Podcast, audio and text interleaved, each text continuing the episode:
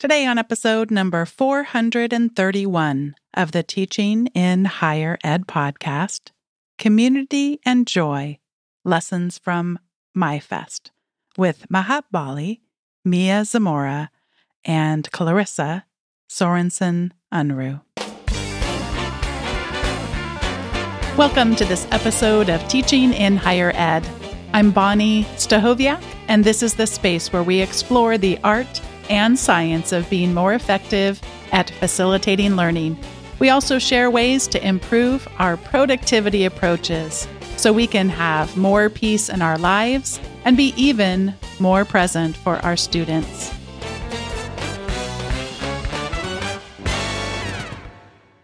It is with joy that I invite three guests back to the podcast today. And if you've been listening for a while, you know these names. Even if you haven't been listening for a while, these three individuals are tremendous at building community, especially across geographic lines and across what sometimes are called mediums, which I realize is a super clumsy word, but doing it really well in uh, in person, but also especially online. The first guest I'd like to share about is Maha Bali. She's a professor of practice at the Center for Learning and Teaching at the American University in Cairo. She has a PhD in education from the University of Sheffield, United Kingdom. She's co-founder of virtuallyconnecting.org, a grassroots grassroots movement that challenges academic gatekeeping at conferences, and co facilitator of Equity Unbound, an equity focused, open, connected, intercultural learning curriculum, which has also branched into academic activities, community, continuity with care, socially just academia, a collaboration with 1HE, community building resources, and MyFest, which we're going to be talking about a lot today, an innovative three month professional learning journey. She writes and speaks frequently about social justice, critical pedagogy, and open and online education. The second guest I welcome back to teaching in higher ed is Mia Zamora, PhD. She's a professor of English and director of the Masters in Writing Studies program and the Writing Project at Kean University in Union, New Jersey, United States. Zamora is a digital humanist a connected learning advocate, and a scholar of electronic literature. She recently received the Kean University Professor of the Year Award. Dr. Zamora's commitment to equity, digital and data literacies, and intercultural understanding is clear in both her scholarship and leadership work. As a leading voice for the practice of open networked education and a winner of the Mozilla Foundation Open Leaders Award, she has co founded several global learning networks, including Equity Unbound and networked narratives. In addition, she's proud to have recently co launched Equity Unbound's Imagining a Socially Just Academia project. And the third guest I'd like to reintroduce to you is Clarissa. She goes by Rissa Sorensen Unruh. She has been a full time chemistry instructor at Central New Mexico Community College in Albuquerque since 2002. She now teaches statistics as well. She's a dual degree graduate student, master's in statistics a PhD learning sciences at the University of New Mexico, where she's also listed as an adjunct faculty for chemistry and chemical biology department. Her first book, Communicating Chemistry Through Social Media, in which she's both the main editor and a chapter writer, was published by ACS Books in 2018. And she contributed a chapter, which I read, by the way, and is very good, on her experiences with ungrading in the classroom to Susan Blum's Ungrading Why Rating Students Undermines Learning and What to Do Instead. Rissa employs ungrading blogs and encourages open and engaged pedagogy in her classroom, mainly through critical pedagogy and active learning techniques. She embraces teaching techniques, many of which she has learned from her friends on Twitter, that promote student agency, social justice, and dynamic learning. Rissa Sorensen Unruh, Maha Bali, and Mia Zamora, welcome back to Teaching in Higher Ed. Thank you. Thanks for having us. Thanks for having us again, Bonni. As we get into today's conversation, where we're looking at lessons from something called MyFest, lessons about community and joy, Maha, would you start by telling us what on earth is slash was MyFest? All right. So, so MyFest stands for Mid-Year Festival. It was a three-month-long choose your own learning journey recharge and renewal experience. So this happened in June, July, August. We called it the Mid-Year Festival because it's the middle of the year and it's summer sometimes for some people in the northern hemisphere and winter in the in the southern hemisphere, right? And a group of us, the organizers of MyFest, realized that what educators re- need right now in this we don't really know this is the post-pandemic or whatever time it is we're in now what we need most more than anything else is recharge and renewal. We need community. We need joy. We need to come together and learn in ways that are different than any way we've learned before. And there was this gap i think in professional development that we're experiencing where we're not getting that community and joy from either the face-to-face conferences coming back or the hybrid ones or the fully digital ones. And and this is sort of what we came up with. We're like why do we have to squeeze online conferences in two or three days and then not be able to go to work or attend to family while we're attending a conference? Why don't we spread it over three months so that people come in whenever they can? We don't have to have overlapping sessions. People aren't traveling for two days. They, they're online. They can come anytime. We don't have to have too many sessions in one day and create Zoom fatigue, right? So we came up with this approach and we said there would be no FOMO, no fear of missing out because we're not scheduling things at the same time. So you don't have to choose between them if the time zone obviously works out for you. And honestly, with Equity Unbound, um, you know, Mia and I over the years sort of thinking, what does the world need right now that we can offer? And honestly, it's also what we needed. Mm. I think mm. MyFest helped me survive these three months it was a difficult three months but the joy of MyFest and the community and everyone who participated made it special as well and mia what would you like to, to mm. add to that yeah no beautifully summed up Maha. but i would just add that we took this renewal and recharge sensibility very seriously and it's a part of the design the intention and the practices we wove throughout and I really feel transformed by it personally. And I know that I'm not alone in that. And we hope that some of those lessons we can share with the rest of the world at this kind of urgent and you know kind of pivotal time in terms of thinking about higher education as we move forward Today's conversation is going to be looking with a lens of what lessons we might draw from MyFest to be able to use in learning environments. And I suspect that also we're not going to be able to move through this conversation with also what lessons we just might personally draw from it. And to that end, I'd love to have one of you share a little bit more about how you really started to notice the element of this fear of missing out, this FOMO, as being an important thing to bring into a community like this.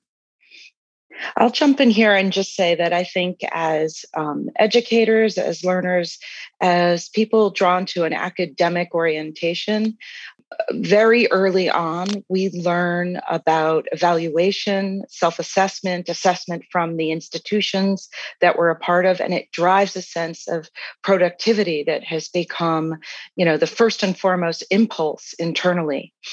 The result of that is moments of self judgment that are very difficult to manage internally. So, you know, you should be in a certain place at a certain time, or you know, you should be helping out colleagues in a certain way at certain moments. But then life gets even more complicated as we evolve as humans.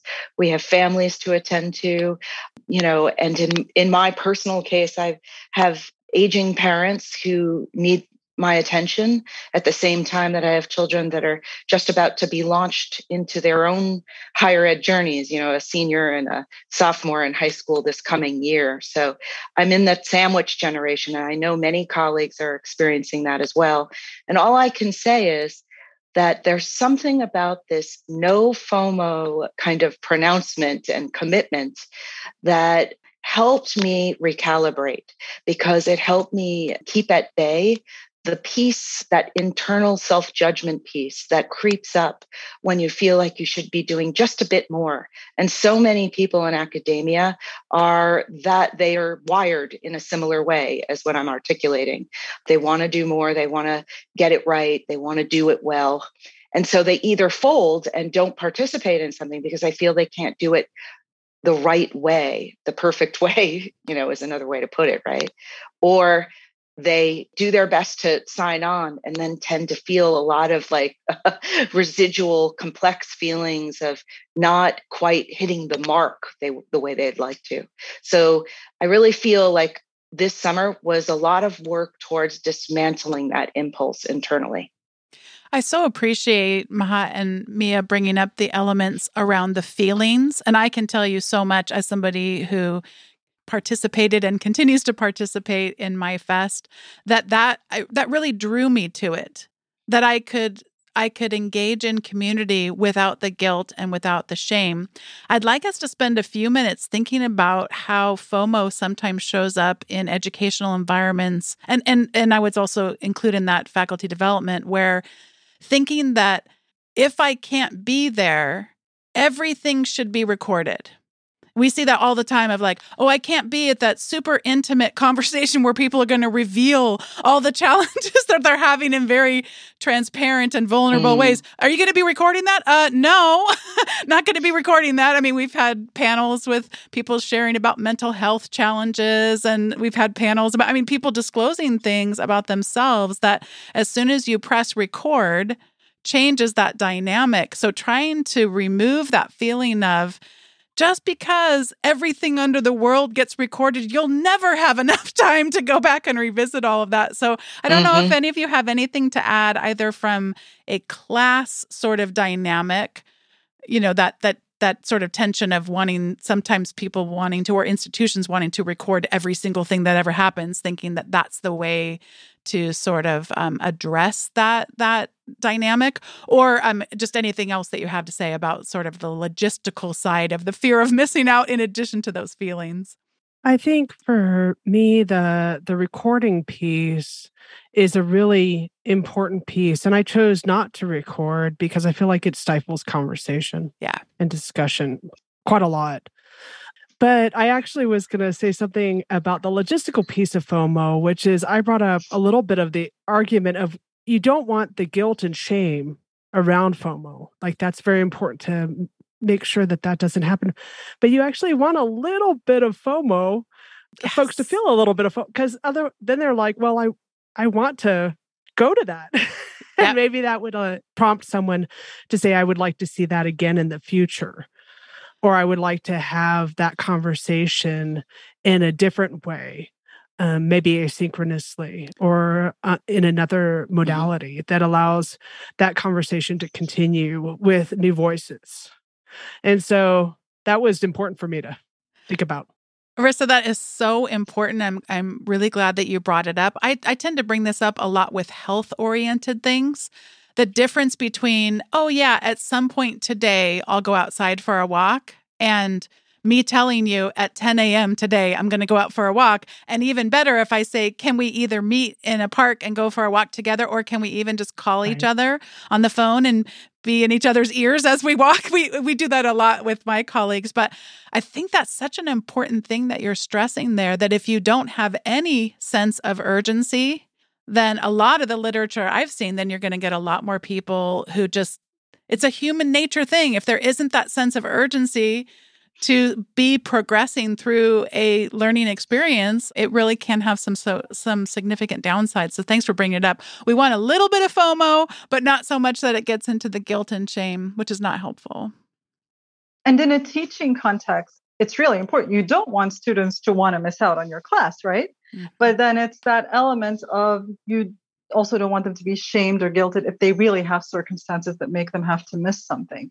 And I was thinking recently about this because for me, you understand, you want to be understanding that there may be reasons why students have to miss your class or to miss an assignment or whatever. but then you also don't want them to miss out on the learning or to feel like they can't catch up. I mean, the fear of missing out isn't just about missing out, it's the fear of never being able to catch up because you've missed out for a mm-hmm. week or whatever. And so, one of the things that I was thinking about recently is I used to have students sort of do more writing reflection on what we had done in class that they missed out on, but I realized they're missing out on a conversation. They're not just missing out on content. And so instead of asking them to just write a reflection, I was thinking of asking them to interview a couple of students who attended the class. Now, you know, normally they would say, Oh, what happened in class that I missed?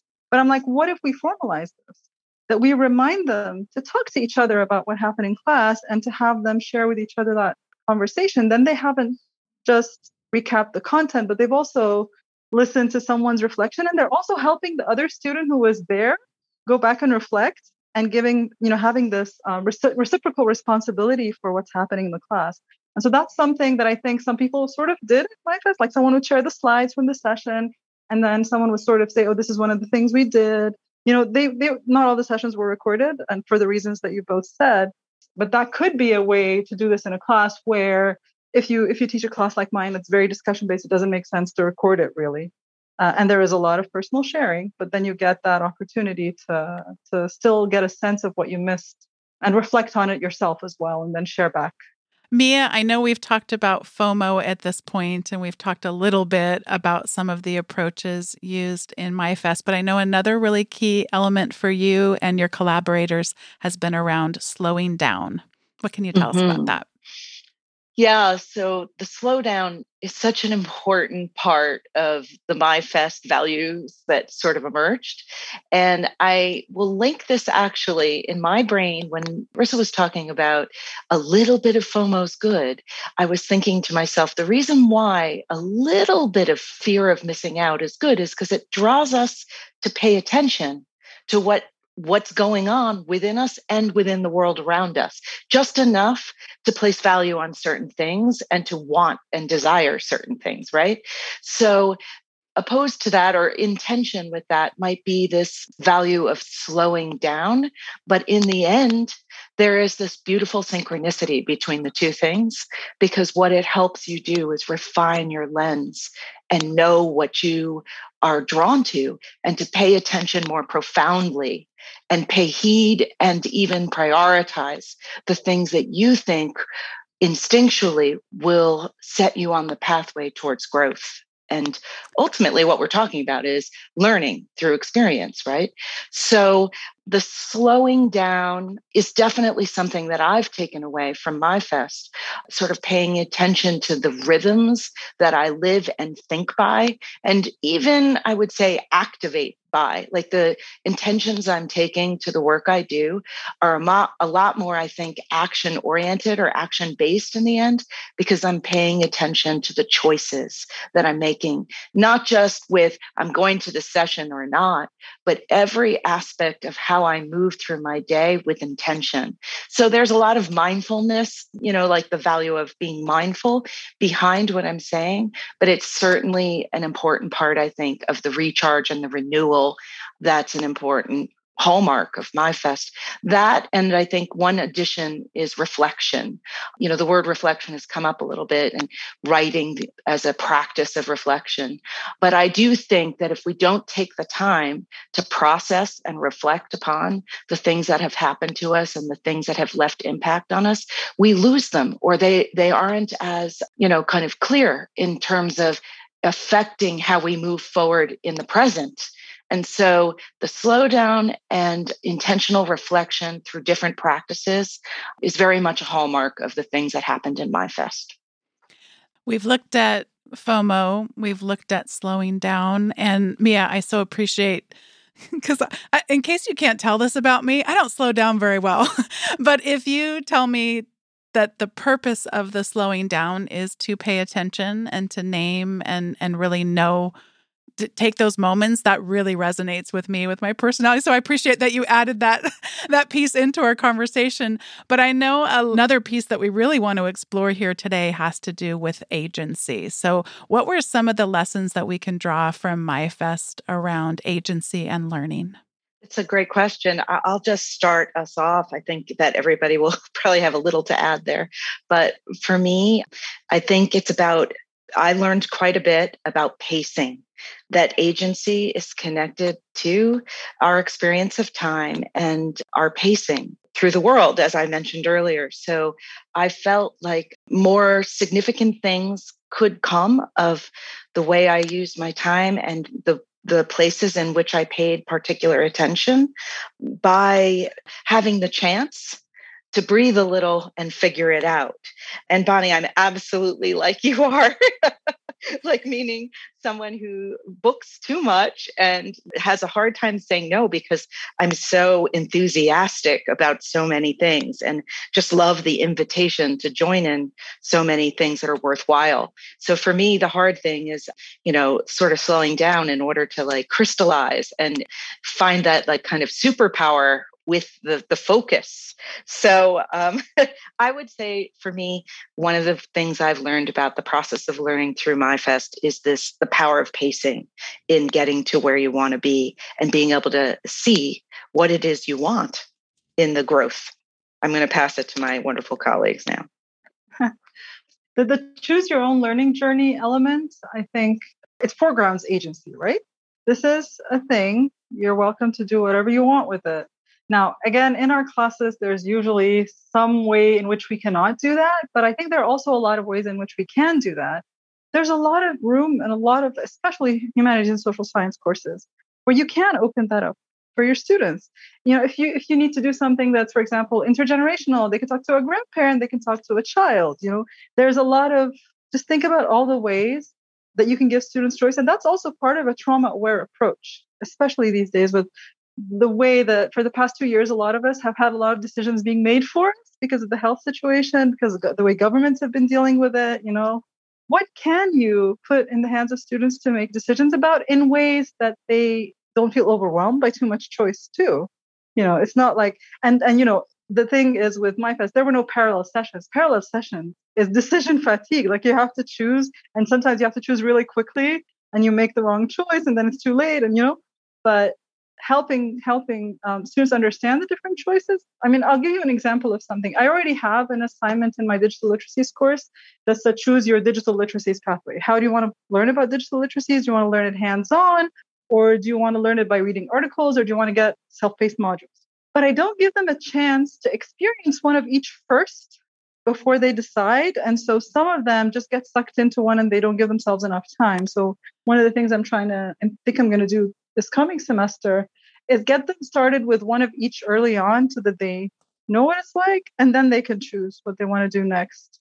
That is just so essential to me. And it's, I, I used to be, I've sort of vacillated between being what I think ends up being too flexible because it can be overwhelming. And then so much of it, we're trying to help ourselves and students unlearn what the educational system has taught them about having to check a whole bunch of boxes off. And, you know, and, until enough of us get together and start to really help unlearning happen en masse, that can be a real challenge. So just the the opportunity to prescribe a little bit more than some of us might by nature, such that people at least try something. And I wanted to connect it to what you said about intergenerational learning, because one of the things I have found very helpful is to invite students to answer a question as if they were talking to an eight year old and that's often hard for them to do because no one has ever really asked them to sort of deconstruct this really formal language that they're reading into really simple language in order to then, you know, be able to write in that way.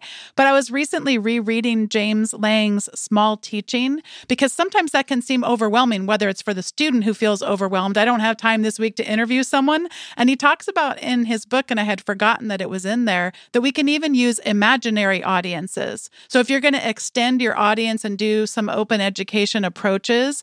And if you feel like as a faculty member, you're just not able to, at this juncture, get the guest speakers to come in and hear your students give presentations, could you start? with an imaginary audience of an 8-year-old or an expert or you know someone in the health you know healthcare context or whatever and then eventually build your way up to actually then having those audiences be part. So I just wanted to mention you were reminding me a little bit of that. Well, is there anything else that each of you would like to share about one sort of final lesson from MyFest? I know it's not fair to ask you this because you're bursting with all these lessons, but one thing you'd each like to share before we get to the recommendation segment. I'll just pick up, Bonni, on your kind of foregrounding the intergenerational learning thing, because that was one of the like great sort of serendipitous qualities of MyFest for me was, you know, at a certain point in time, my sons participated in MyFest and then on the latter end, my mom started attending, especially the microfiction sessions that I did with Laura Gibbs and Alan Levine. But what was so joyful about it was the serendipitous quality of the curiosity and then the sharing of a sensibility that was so outside of the bounds of you know an academic frame. And when we can really start to think of the way we learn as something that's human and uh, universal and not just rooted in you know a university or institutional context then we're really soaring in terms of goals and pathways for our learning you know? So i just love that and, and thank you for reminding me of that this actually goes really nicely into what I was going to talk about next. And Rissa reminded me of this before we started. So I agree, all learning is choose your own adventure, but then there are spaces that seem welcoming and spaces that don't, right? Yes. And so there were particular spaces in in MyFest that we called for all ages because my daughter said, I'm not a child, even though she's 11. So we didn't call it bring your children, we called it for all ages. And that actually opened it up to also someone like Mia's his mom, right? Of course, she could have come anytime. But when you call something for all ages, you open it up in that way. And so there were there was the Mind Fest that uh, our kids did with Dave, and there was the Readers Theater where Laura Gibbs had written little fables as plays, and children and and some someone Jim Stoffer brought like I don't know six grandkids into it. It was it was awesome.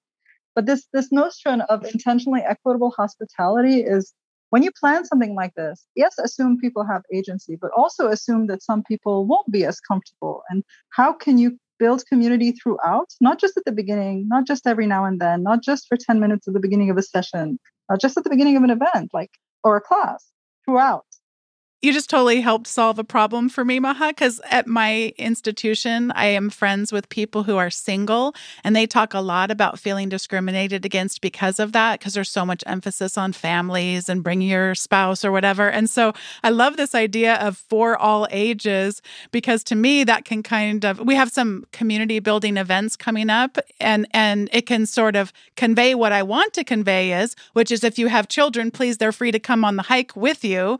But I've been resisting saying that, you know, until people ask me like, "Oh, is is the pathway of the hike, you know, is it suitable for a stroller?" You know.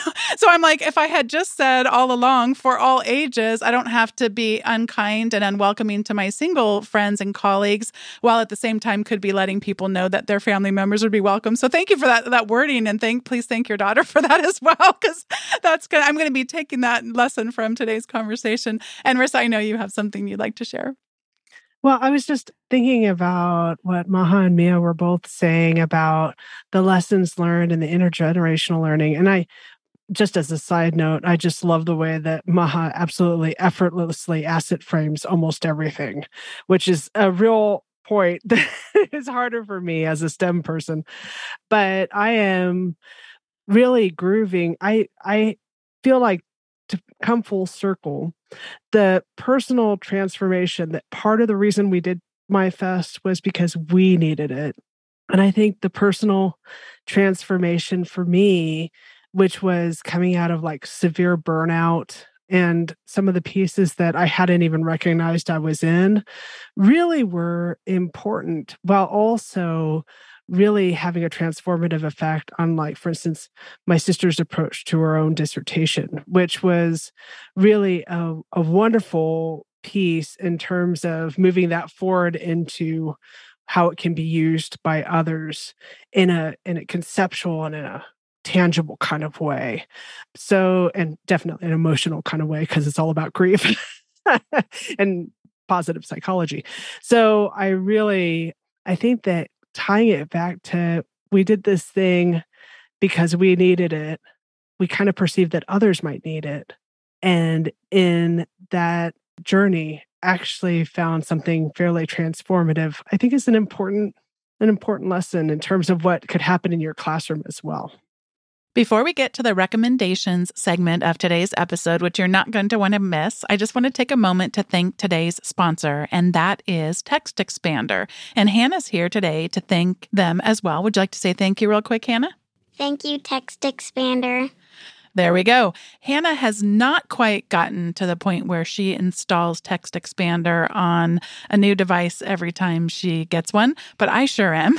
What Text Expander does is it allows you to create these really easy series of characters. Like for me, one that I like to use a lot are website links, L I N K, and then T I H E automatically expands what they call a snippet, those few characters.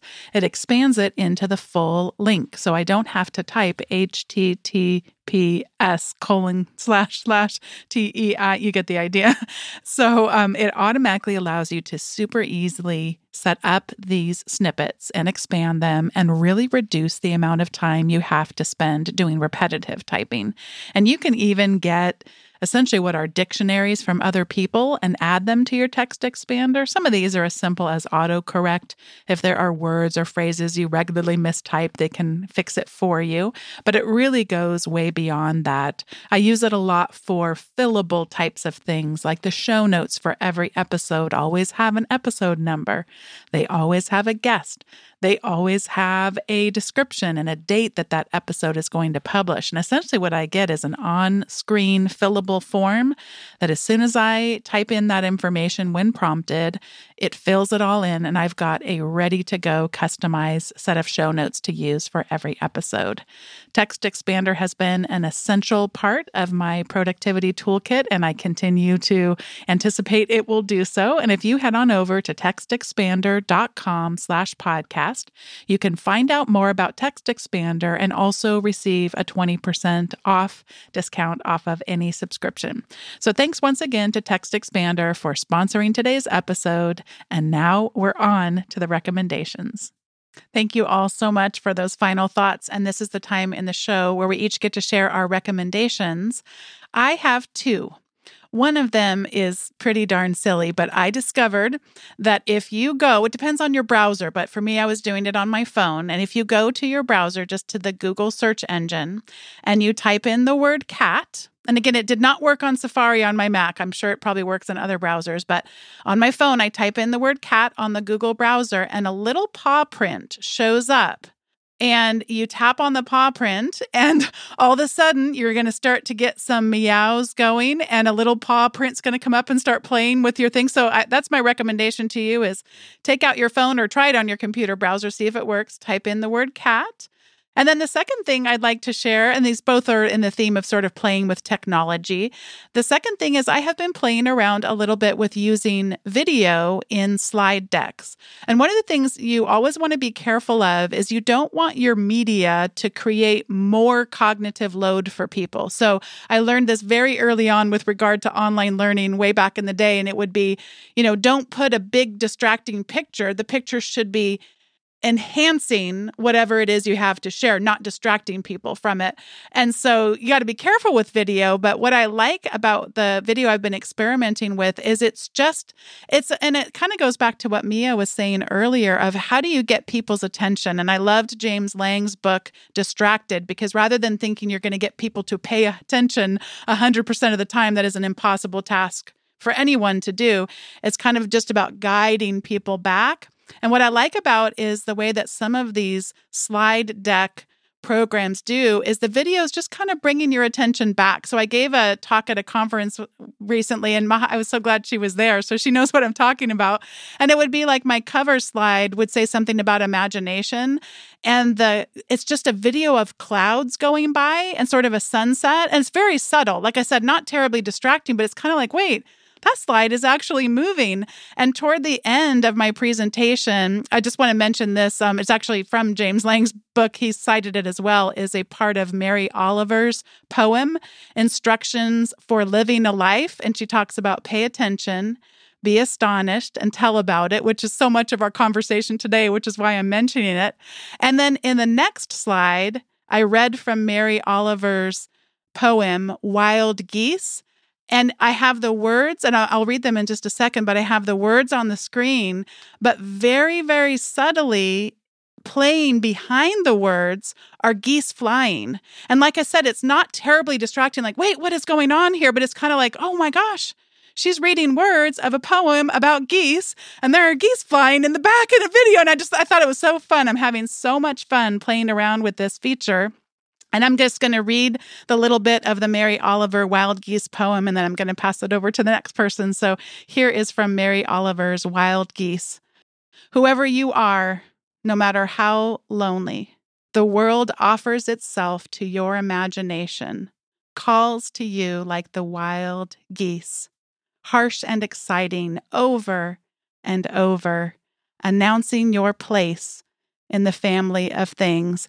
And I will say to my three friends joining me on today's episode, I just feel like you are so good at this, helping us be able to feel and sense and experience our place in the family of things. So thank you to all three of you for all the work that you do in doing that for us. So I am now going to pass it over to Maha for her recommendations. Uh, thank you so much for your uh, recommendations, Bonni. okay, so uh, one recommendation I have uh, which is a site I've known for a long time, but I went back to it today and I loved it so much. It's called Facing History and Ourselves, and it has a lot of really interesting resources and lesson plans about teaching about social justice and, and race and things like that. And it, it influences the way I teach my course, but I haven't looked at it in a while. And what I noticed they do now is they do something where they, they give you a lesson plan and they tell you how to do it in person and how to do it remotely, which is really nice. I think it's a new thing because of the pandemic and it also it reminded me of our OneHE site, which maybe the last time we talked, the, the Equity Unbound OneHE Community Building Resource site. And I also just wanted to let people that we've updated that because during MyFest, a lot of participants had activities to contribute to it. So those are coming up there as well. So if you haven't been there for a while, there are new activities there. And in our conversations, a lot of times we talk about how to do it online uh, versus face to face. And the other recommendation I have relates to the book Emergent Strategy by Adrienne Maree Brown, which I heard about around the time we were conceiving of MyFest, like just before we conceived of MyFest, and it has influenced us a lot, influenced a lot of the way we design our interaction with each other as organizers. There are 14 of us organizers from four different countries. And uh, this embracing of emergence was such an essential element of even like how we did our graphic, like our logo comes from that notion of emergence. And so, if you haven't read that, if you haven't read Adrienne Maree Brown, I would definitely recommend that. And I know there's another book of hers coming up in a minute. And I have one teeny weeny little thing that's a well being thing that I learned about just the other day that if you pull your earlobe, earlobes, you're going to feel great. And huh. I, the person who told us to do this at the beginning of a session was was like children already know this so i talked to my daughter i'm like hey try pulling your earlobe she's like yeah i feel great i already know that how do you not know that so ah. try it it feels amazing i'm doing it right now and it's just i'm going to do this in my class every class it just feels good so anyway i'm laughing so hard because i always think about the number of times these days that our kids will say mom i already know that yeah, they do. Okay. Oh my god! I tried to explain to my daughter today that it's not nice if she tells me "duh." She's like, "That's not rude." I'm like, "Yeah, it is rude. Is it rude?" Is I will. Rude? I will say that when I showed one of our kids about the cat, the kid who likes cats, um, they were very surprised. So you you can get him every once in a while, but a lot of times it's like, "I already know that." every once okay. in a while, exactly. Of course you do. Exactly. Uh, it's tough. I have two teens now, and it just gets more, and the bar gets higher and higher. but I don't know if they know about those paws. I love that so much, Bonni. Maybe you can and surprise picking them. up on recommendations. I will say this. First of all, uh, shout out to Mary Oliver, who is a soul sister in my heart. Um, thank you so much for bringing her up. And I often, you know, read her poems and at the end of my writers' retreats as I sort of, you know, bid adieu to my young writers who are going out into the world and, and trying to sustain the practice of being a poet in the world. Because paying attention is everything, right? It's the source of um, you know the energy that's unique within us centering it enough to hear the rhythm of one's heart and the the the heartbeat of the world at the same time. So I'll just say this that my recommendations come from MyFest. The first one is a wonderful site, like a, a online site called Radio Garden. And this was showcased by one of our wonderful participants called Heather Kreshner. But in just type into Google Radio Garden, and what you can do essentially is fly around the world and land in any variety of places on the globe and listen to the radio locally. And it's just amazing. It's like traveling and you know kind of taking a small taste of the local culture wherever you go it's a very if you're curious about anything culturally speaking in the world it's a wonderful tool. So that's my first recommendation. And my second recommendation comes from christy albright's session on renewal and taking care of oneself and that kind of thing right? We she talked about forest bathing, the Japanese tradition of forest bathing, which is something I was kind of unfamiliar with, but realized that it's in me already. And it's just now like kind of linking it to a broader cultural practice. But it's when you essentially step into the woods and really focus on the things right under your feet or right before your nose or right you know right next to you and you you see the vastness of the ecosystem as much as you see the very minutia in front of you all at once. So those are my recommendations all in the spirit of the recharge and renewal theme of MyFest so rissa's going to end up you know wrap us up with her recommendations.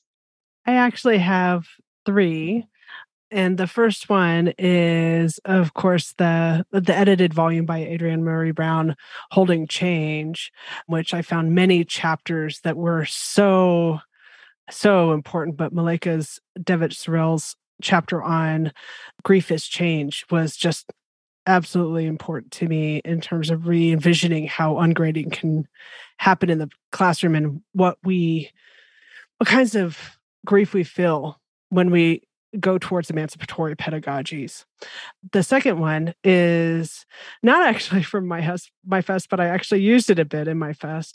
It was from an NSF moment that I did that was on it's kind of it, it's called Game Changers, the Game Changers Academies. And it was the first time that I had really looked at cognitive biases as much as I have in the past. And the cognitive bias codex, you can just spend hours getting lost in that. And there's so many cognitive biases that, you know, we kind of come in and what if we don't even know that we the grades are kind of undermining the learning of our students. That is kind of how I was phrasing it. And then the last one is a personal one, which is a shout out to my sister's dissertation, which is about storytelling and grief and re envisioning grief in terms of positive psychology. So, thinking about it in terms of hope, efficacy, resiliency, and optimism. Hopefully, by the time this podcast airs, we'll actually have a link for you. Oh, wonderful. Well, thanks to all three of you for joining me in community once again on today's podcast and throughout the parts of MyFest I've been able to guilt free participate in. And again, just thank you for what you do for the world and for higher education. Thank you so much, Bonni, for having us. Thank you. Thank you, Bonni. Always a pleasure. Thanks once again to Maha Bali, Mia Zamora, and Rissa Sorensen Unruh for joining me for today's episode. Today's episode was produced by me, Bonni Stachowiak. Podcast editing was provided by Andrew Kroger, and podcast production support by Sierra Smith. Thanks to each one of you for listening to today's episode. And if you would like to engage in one more way on a weekly basis with Teaching in Higher Ed, I encourage you to head over to teachinginhighered.com slash subscribe, where you can start receiving the weekly update via email. And what that will do for you is make sure that the most recent show notes with the recommendations show up in your inbox so you don't have to go looking for them. So head over to teachinginhighered.com slash subscribe and we'll see you next time on Teaching in Higher Ed.